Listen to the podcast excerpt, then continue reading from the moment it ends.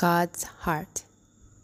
Lord, the one you love is sick, said Mary, one of this sick man's, Lazarus's sisters, who had been forgiven so much that she poured expensive perfume all over Jesus and wiped his feet with her tears.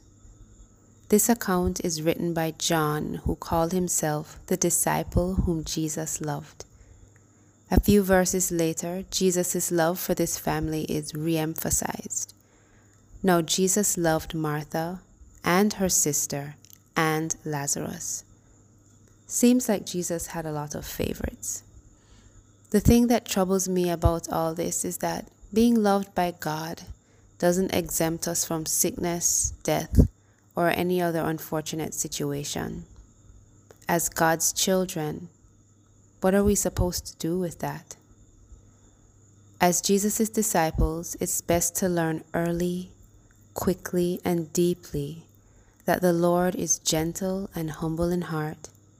He is full of compassion and wants our joy to be complete.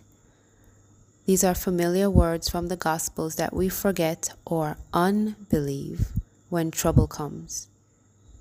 God doesn't change when our circumstances do. The Lord's heart towards us remains the same even if our hearts don't. Jesus literally walked with the disciples, came alongside this family and community, and stood in the middle of their brokenness and disorientation.